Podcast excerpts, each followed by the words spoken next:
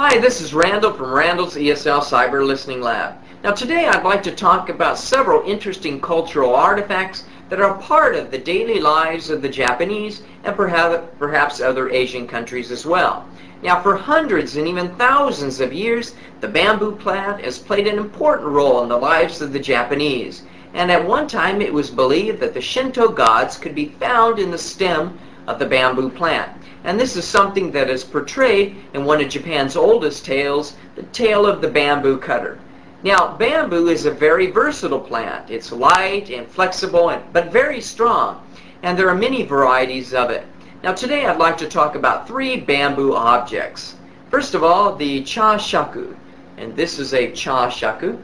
And the chashaku is a teaspoon. And it is used for measuring powdered green tea during the tea ceremony. Second is a chasen. And this is a chasen.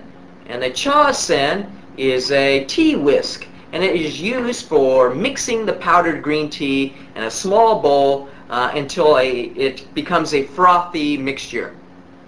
Finally, I'd like to introduce the mimikaki. This is a mimikaki, and although it looks like a small type of spoon, it is actually an ear pick used for cleaning out earwax. Now today I talked about three different bamboo objects, the chasen, the chashaku, and the mimikaki. But these are only three of the many bamboo objects that can be found in Japan.